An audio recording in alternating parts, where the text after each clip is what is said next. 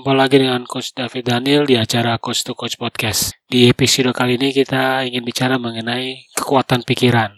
Apa itu kekuatan pikiran? Kekuatan pikiran adalah sebuah potensi yang kita miliki yang terpendam dalam diri kita dan itu merupakan potensi yang paling besar yang kita dapatkan. Nah, bagaimana cara kita memanfaatkan potensi tersebut? Kita akan perbincangkan dalam beberapa episode. Nah, beberapa waktu lalu saya pernah bekerja sama dengan Coach Ian yang juga seorang life skill educator eh, mengadakan sebuah coaching klinik dengan judul FOSO, yaitu singkatan dari Futsal Oke, Sekolah Oke, di salah satu SMA swasta di Bilangan Jakarta Timur. Nah, selama dua hari kami berdua bergantian menjelaskan apa itu FOSO di kelas dan di lapangan. Saya juga menjelaskan bagaimana kekuatan pikiran dapat membantu anak untuk bisa berkonsentrasi tidak hanya di lapangan futsal tapi juga di sekolah. Coach to Coach Podcast adalah sebuah podcast yang isinya tentang olahraga futsal yang dimainkan di dalam ruangan empat pemain dan satu kiper.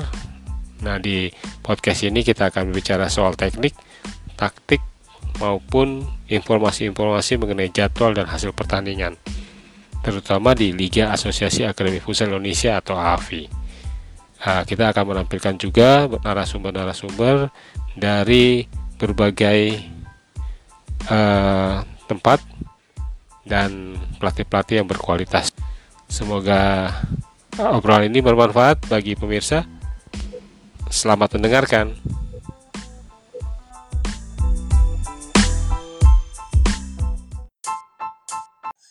Di segmen pertama ini kita akan memperkenalkan Coach Ian yang sebagai seorang pelatih futsal dan juga sebagai life skill educator. Simak uh, penjelasannya.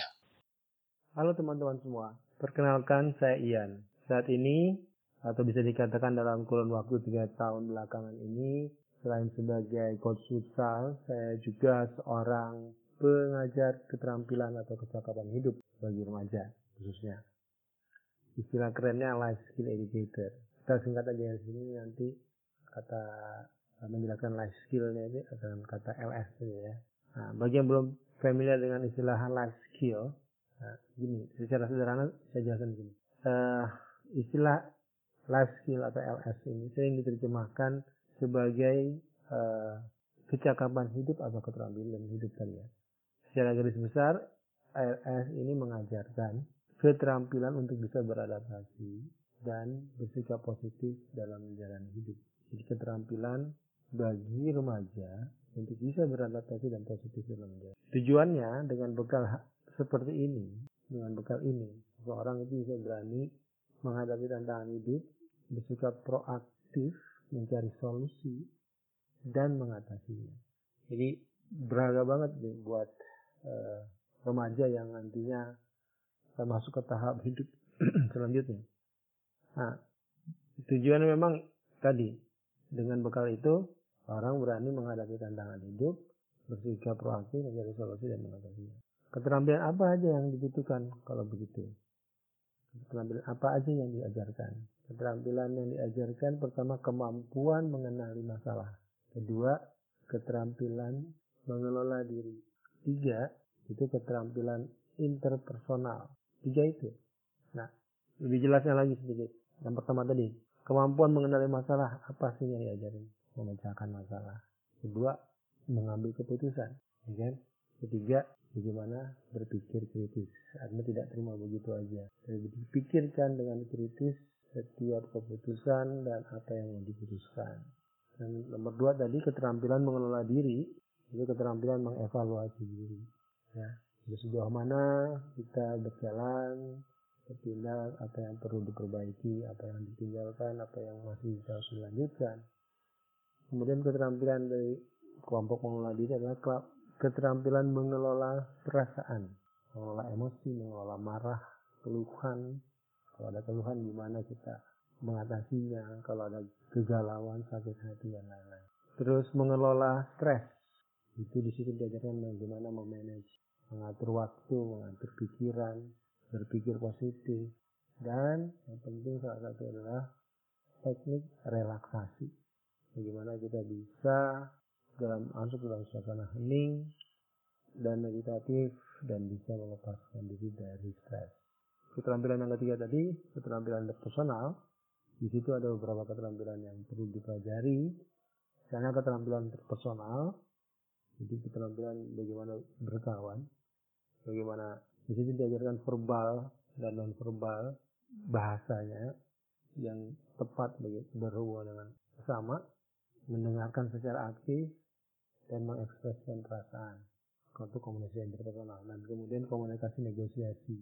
Bagaimana kita bisa bernegosiasi, bagaimana kita bisa menolak sebuah permintaan, bagaimana kita bisa menerima sebuah ajakan. Kemudian keterampilan berempati, keterampilan bekerja sama, dan juga ada keterampilan advokasi. Di keterampilan yang maksud advokasi itu bagaimana kita melakukan persuasi atau melakukan uh, ajakan atau mengajar sehingga orang lain bisa memahami dan membuat jaringan serta bagaimana bisa uh, memotivasi orang lain. Nah, kenapa saya jadi pengajar life skill atau life skill educator? Ya gini, uh, latar belakang saya uh, sebagai seorang hipnoterapis aktif untuk masalah anak anak dan pelajar itu dari dalam kurun waktu 2006 sampai 2013 dan tadi selama masa aktif terapi hipnosis uh, pada anak ini ada tantangan yang belum sebelum sepenuhnya bisa diatasi. Yaitu bagaimana perubahan positif pada diri anak itu bisa dipelihara oleh si anak sendiri jadi setelah dihipnosis bagaimana si anak bisa mempertahankan perubahan yang sudah diinisiasi yang sudah dimulai Lalu kemudian saya mengenal life skill ini dan berpikir bahwa life skill atau LS ini bisa menjawab pertanyaan saya. Dan uh, life skill ini bisa menjadi akhirnya life skill ini bisa menjadi sebuah uh, terapi post hipnotis. Jadi terapi hipnotis yang setelah uh, dilakukan terapi yaitu dilakukan oleh diri sendiri setelah mendapatkan terapi hipnotis dari si terapi. Program keterampilan dalam life skill itu sebenarnya dapat membantu mendorong anak untuk menemukan sendiri why-nya ya, kenapa alasannya mereka harus berubah. Itu kuat. Dan mulai mencari tahu dengan keinginan yang besar, how-nya, how, kenapa, bagaimana saya bisa berubah, bagaimana caranya.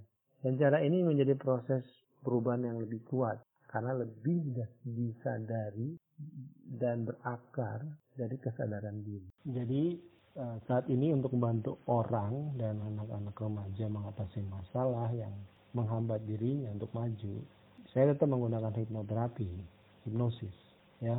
Dan tambahannya saya mengajarkan life skill, mengajarkan kepada mereka keterampilan hidup supaya perubahan yang sudah dimulai bisa dipertahankan bahkan diperkuat dengan kesadaran diri sendiri.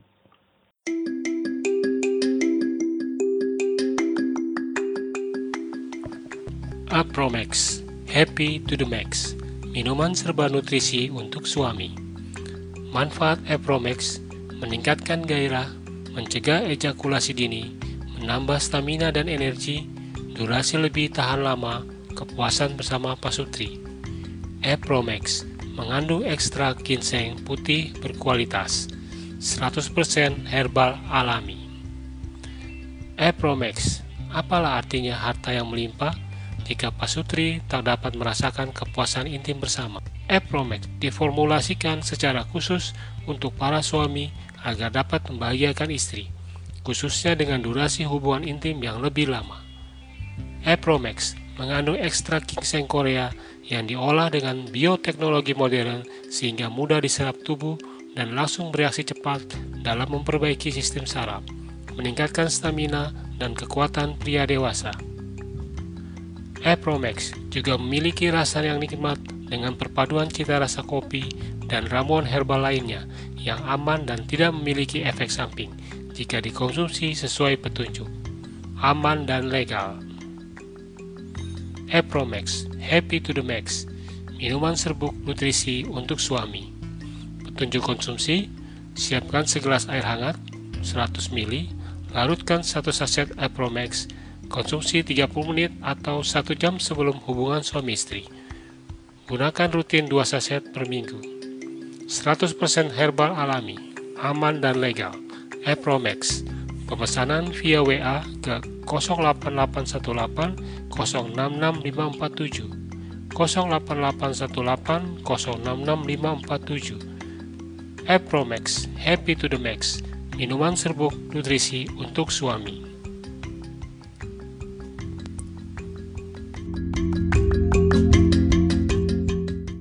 Eh, di segmen kedua masih dengan Coach Ian kita bicara mengenai bagaimana mengatasi anak yang tentunya juga gemar futsal ya, namun dia mengalami kesulitan dalam belajar. Nah, Coach Ian juga pernah mengatasi anak yang kesulitan seperti kesulitan itu. Nah, kita bisa dengarkan ceritanya, pengalaman dari Coach Ian bagaimana ia mengatasi anak yang kesulitan itu dengan menggunakan terapi hipnosis. Nah, sekarang bagaimana pertanyaan menjawab pertanyaan bagaimana mengatasi anak yang dalam hal ini mengemari futsal mengalami, dia mengalami kesulitan dalam belajar. Nah, apa bisa diceritakan pengalaman saya mengatasi kesulitan itu? Begini pengalamannya kurang lebih mungkin nggak langsung mengena, tapi eh, saya jelaskan dulu.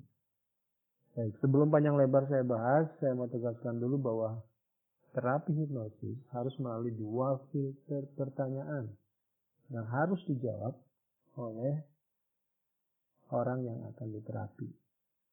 Dua pertanyaan itu adalah satu, apakah kamu tahu bahwa kamu punya masalah yang selama ini mengganggu diri kamu dan masalah itu bahkan mengganggu orang lain?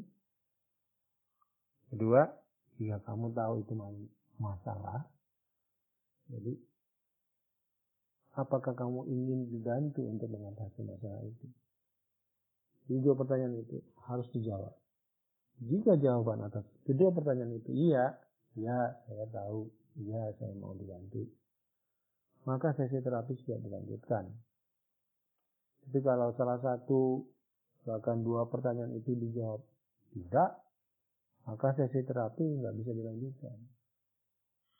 Saya harus berikan pengertian lebih dulu bahwa penting sekali buat dirinya untuk berubah demi kebaikan dirinya dan orang-orang di sekitar yang mengasihinya. Karena masalah yang tidak disadarinya itu atau mungkin diabaikannya itu bisa mendatangkan bahaya di kemudian hari bagi dirinya sendiri atau orang lain di sekitarnya kelak di kemudian hari. Nah, di sisi lain juga setelah diskusi klien mau dibantu, ya terapi berlanjut. Jika tidak, terapi tidak dilakukan sampai ada kesadaran diri untuk berubah. Oke, baik kita kembali ke pertanyaannya. Anak sulit belajar karena suka futsal. Misalnya. Karena kesulitan belajar biasanya itu karena gini. Pertama, tidak tahu cara belajar yang pas untuk dirinya sehingga akibatnya dia punya asosiasi yang buruk pada kegiatan aktivitas belajar. Belajar itu nggak enak. Diasosiasikan dengan hal yang nggak enak. Yang kedua tadi alasan kenapa anak nggak bisa belajar harus belajar. Yang kedua nggak bisa membagi waktu antara belajar, hobi, dan kegiatan lainnya. Ketiga, si anak menganggap dirinya bodoh akibat dari sikap bodoh oleh orang lain. Siapa? Teman, orang tua bahkan, bahkan guru. Jadi itu alasannya. Kenapa sulit belajar? Secara umum ya. Nah, bisa dianggap seperti itu tadi bahwa bagi mereka kondisi belajar atau aktivitas belajar itu tidak menyenangkan. Karena tidak menyenangkan mereka tidak mau mencari tahu cara ya untuk mengatasinya. Kalau kita bandingkan dengan main main game atau main futsal ya, mereka bisa sangat antusias belajar berlatih dari level yang bawah hingga bisa berada di level atas. Bisa jelasin frame-nya langkah berpikir tentang main game dan futsal sekaligus ya futsal main game itu ada kebanggaan di sana ada perasaan senang, ada ada kesempatan menunjukkan kemampuan diri dan diakui oleh orang lain. Jadi kalau dalam kasus anak sulit belajar karena sering main game atau futsal, hal awal yang harus dilakukan, yang saya lakukan ialah pertama memetakan masalah ini. Yang pertama, kita petakan masalahnya. Saya minta anak untuk bercerita masalahnya. Setelah semua unek-unek dikeluarkan, ya, saya minta anak bercerita tentang game favoritnya atau tentang game futsal atau permainan futsal yang paling membuat dia happy, senang. Lalu di tahap ini saya sudah memberikan kesimpulan berdasarkan ceritanya. Bahwa si anak punya kemampuan belajar yang baik. Jadi saya berikan kesimpulan. Lihat, artinya kamu punya kemampuan belajar yang baik. Apa buktinya? Buktinya saya jabarkan di tahap kedua. Tahap kedua adalah membuat asosiasi-asosiasi atau membuat kaitan-kaitan emosi. Maksudnya apa nih? Jadi saya mengajak anak-anak itu untuk mengasosiasikan game atau futsal, permainan futsal yang favoritnya itu dengan belajar. Saya mengajak anak untuk mengaitkan emosi dari game atau futsal, emosi yang dia dapatkan itu dengan kegiatan belajar. Caranya, saya awali dengan, saya akan membawa mereka untuk mengeksplor dulu emosi mereka saat bermain game. Kekeluarkan emosinya, bayangkan bagaimana mereka bermain dan ada perasaan muncul. Saya akan membuatnya untuk bercerita tentang itu. Dan mereka akan antusias bicara tentang game atau futsal yang mereka mainkan. Dan pencapaian mereka yang paling tinggi di game. Misalnya di game atau di futsal tadi. Kemudian saya tanya perasaan seperti apa ya jika berhasil menemukan trik tertentu juga bisa mahir, bisa jago, bisa diakui sama orang lain, punya prestasi. Biasanya dijawab dengan perasaan senang dan bangga. Lalu kemudian saya minta mereka bercerita bagaimana sih kamu menemukan cara atau bagaimana kamu bisa belajar atau berlatih skill tertentu, teknik baru tertentu supaya bisa jadi lebih jago. Apa rasanya sewaktu kamu belajar dan menguasai teknik tersebut? Sudah menguasainya. Biasanya mereka jawab, menyenangkan dan menantang. Oh, umumnya ya. Walau sulit, pasti bisa dikuasai Pak. dan bisa diterapkan dalam permainan. Nah, di akhir diskusi dengan anak itu, remaja ini, saya memberikan persuasi, dorongan kepadanya bahwa dia adalah seorang pembelajar yang ini. Karena apa? Karena mau belajar dan menguasai ilmu dengan baik. Ilmu apa? Ya ilmu kan? Ilmu main futsal kamu, skill futsal kamu. Kan sudah terbukti jadi kamu main game yang hebat. Kamu bisa jago di futsal. Nah, di situ saya memberikan kesimpulan. Itu cara-caranya. Setelah itu, saya minta, ya setelah mengumpulkan uh, diskusi tadi kan dipersuasi ya. Saya minta mereka berimajinasi kembali untuk mengumpulkan semua perasaan senang tersebut di telapak tangan kanan. Jadi saya pegang telapak tangannya, saya sentuh. Lalu saya ulang kembali semua hal yang menyenangkan dari G, dari futsal. Lalu saya memberi kesimpulan yang tadi, bahwa saya begini, Tony punya kemampuan belajar dan konsentrasi yang baik terbukti dari prestasi di G yang dimainkan. Nah, kata-kata ini dilakukan berkali-kali dan sentuhan yang tadi juga dilakukan berkali-kali supaya si anak itu terbiasa dengan sentuhan tadi dan langsung muncul perasaan senang yang berhubungan dengan tadi.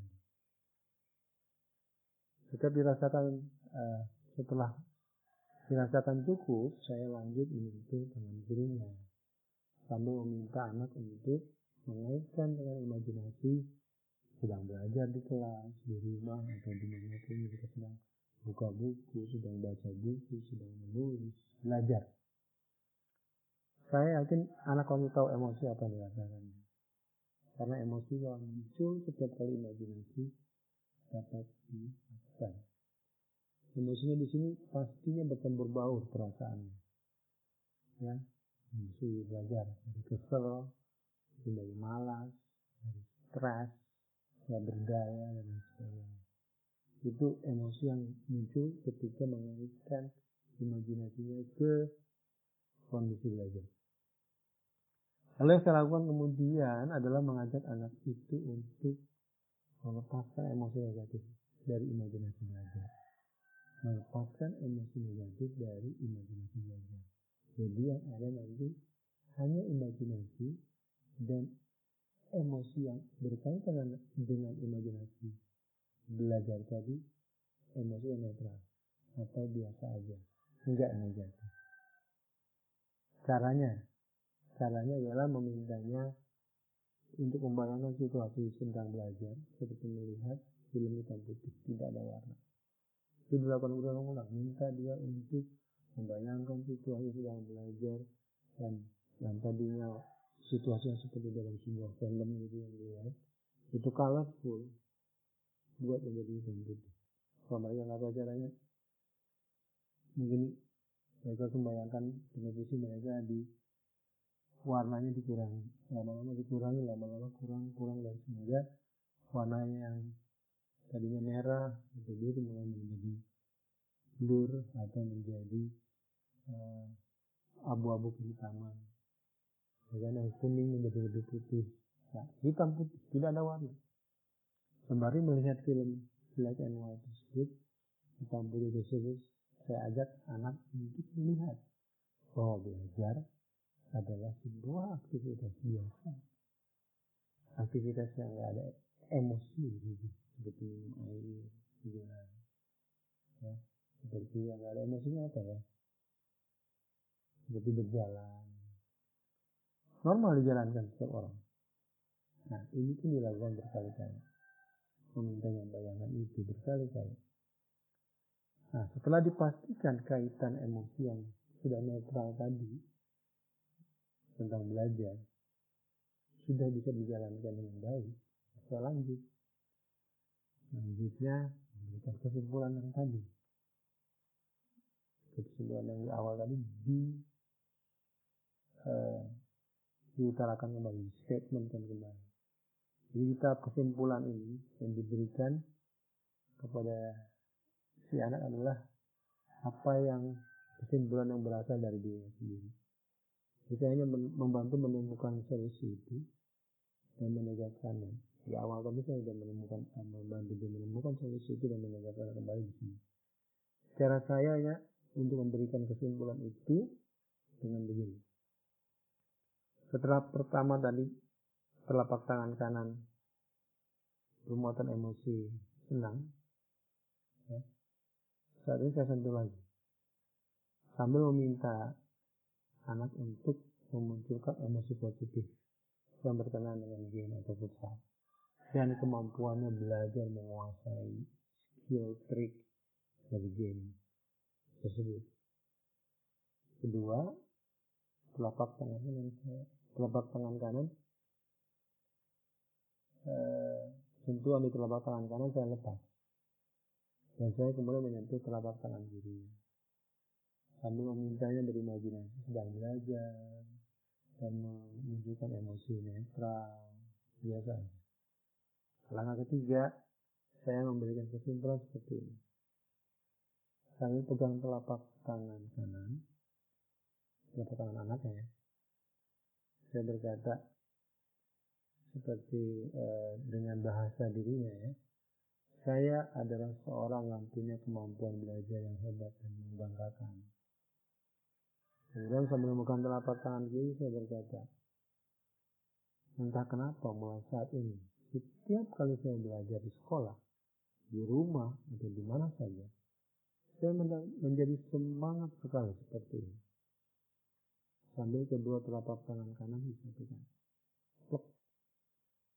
Nah ini dilakukan berulang-ulang dengan kesimpulan yang sama tadi dan dengan nada yang semakin optimis. Kalimat juga bisa uh, diubah sedikit, tetapi dengan maksud yang sama. Menggunakan telapak tangan kanan, ya kan disentuh, minta dan menunjukkan emosi positif, berkenaan dengan gain dan kemampuan belajar yang dikuasai, kemudian pegang tangan kiri, memintanya berimajinasi, belajar, sedang belajar. Tiga, lalu saya simpulkan dengan menyatukan tangan kedua telapak tangannya itu dengan mengatakan entah kenapa mulai saat ini saya setiap kali belajar di sekolah di rumah atau di mana saja saya menjadi semangat sekali seperti ini. Ya. sampai kedua telapak tangan kanan disatukan gitu. Berulang berkali-kali disatukan dengan kata-kata yang sama. Jadi intinya kita mentransfer emosi mentransfer emosi positif dari game futsal tadi dengan uh, kegiatan belajar mentransfernya ke kegiatan belajar. Ya. kenapa ini bisa terjadi? Karena orang yang yang diterapi tadi sedang dalam kondisi trans. Dimasukkan ke dalam bawah sadar kondisi sangat sadar seperti dalam sebuah mimpi yang dituntun kita menuntun eh, orang tersebut atau anak tersebut bisa mengasosiasikan ya kan dan ketika masuk dalam uh, area bawah sadar itu semua bisa menjadi sebuah kenyataan yang menyentuh di dalam uh, bawah sadarnya. Jadi menjadi sebuah gambar yang diyakini iya terjadi. Tapi kekuatannya masih kurang, masih kecil. Sehingga perlu diperkuat dengan kesadaran diri. Kesadaran yang uh, dilatih melalui menguasai skill-skill dari keterampilan hidup atau life skill. Ya, di segmen terakhir, kalau kita sudah dengar mengenai hipnoterapis yang dijelaskan oleh kajian itu, pertanyaannya adalah apakah hal itu bisa dilakukan sendiri atau harus ada orang lain yang membantu? Menjawab pertanyaan apakah bisa dilakukan sendiri atau harus ada orang lain yang membantu untuk kasus tadi di atas, begini, di awalnya memang harus dibantu oleh terapi. Sesi terapi yang ideal itu ada empat sesi. Jadi saya melakukan terapi dulu empat sesi. Apa aja isinya? Dua sesi awal itu yang dilakukan, yang saya lakukan adalah pemrograman ke dalam bawah sadarnya klien atau si anak tadi. Di sesi 3 dan 4, saya mengajarkan klien, anak tadi, untuk bisa melakukannya sendiri. Apa yang dilakukan ya terapi tadi? Membayangkan, berimajinasi, menunjukkan emosi, lalu membayangkan dirinya sudah menjadi yang diinginkan dengan emosi-emosi yang dimunculkan. Lalu ada lagi tugas selain dirinya untuk mempertahankan e, perubahan tadi di luar dari terapis ya, yaitu orang tua. Peran orang tua, tugas orang tua ialah memperkuat narasi perubahan tadi. Narasi yang sudah disampaikan oleh terapis tadi. Kata-kata yang disampaikan oleh terapis tadi yang diulang oleh si anak atau si klien tadi. Orang tua pun juga berkata-kata dengan kata-kata yang sama kata-kata yang mendukung dan sering mengasosiasikan kata-kata yang yang mendukung tadi dengan game, dengan aktivitas belajar. Sering-sering menghubungkan aktivitas belajar dengan hebatnya main game atau main futsal tadi. Bahwa dia yang suka main game adalah dia juga orang yang sama suka main, suka belajar. Jadi orang yang sama mampu punya memiliki perasaan yang hebat, senang di dalam kegiatan itu memunculkan bibit menumbuhkan bibit itu menjadi menjadi semakin besar siraman rohaninya ya dukungan dari orang tua dari sekitar untuk memperkuat afirmasi dari diri sendiri selama anak dan orang tua punya kerjasama yang baik dalam memberikan persuasi ke diri si anak perubahan tadi akan menjadi akan mencari jalannya sendiri. Cari jalannya sendiri untuk memperkuat gaya hidup pembelajaran gaya hidup pembelajar yang diinginkan gaya hidup uh, orang yang suka belajar. Nah, ini ini ini kenyataan sih ya. Bahwa kalau di pikiran kita dipenuhi dengan sebuah ide ide itu akan muncul. Sederhananya coba bayangkan. Langsung bayangkan ya. Uh, misalnya uh, mobil berwarna merah. Mobil berwarna merah misalnya CRV warna merah.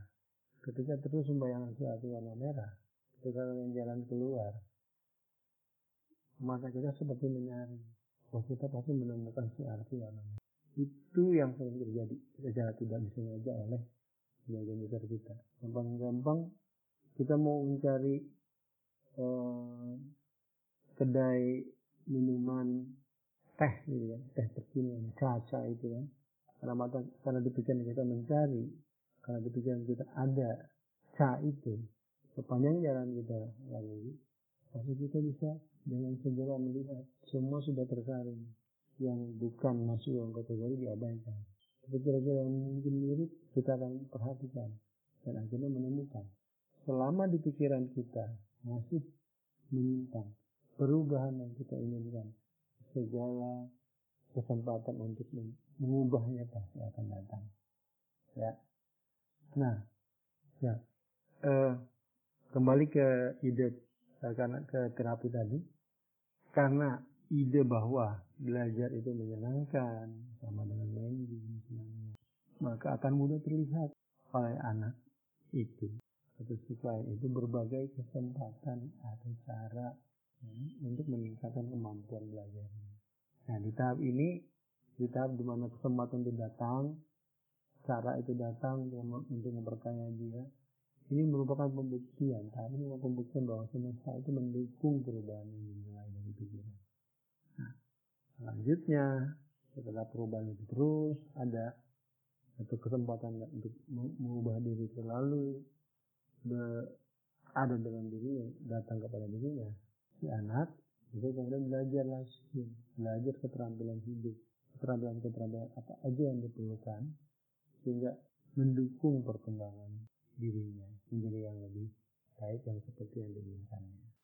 Oke, pemirsa, itu adalah obrolan kita di episode kali ini mengenai kekuatan pikiran yang kali ini tentang life skill educator juga eh, bagaimana eh, hipnosis sebagai sarana untuk membuat anak memiliki kekuatan pikiran uh, atau menggali kekuatan pikiran dalam diri si anak untuk bisa berkonsentrasi di, di sekolah maupun di lapangan futsal. Semoga pembicaraan ini bermanfaat. Salam futsal Indonesia.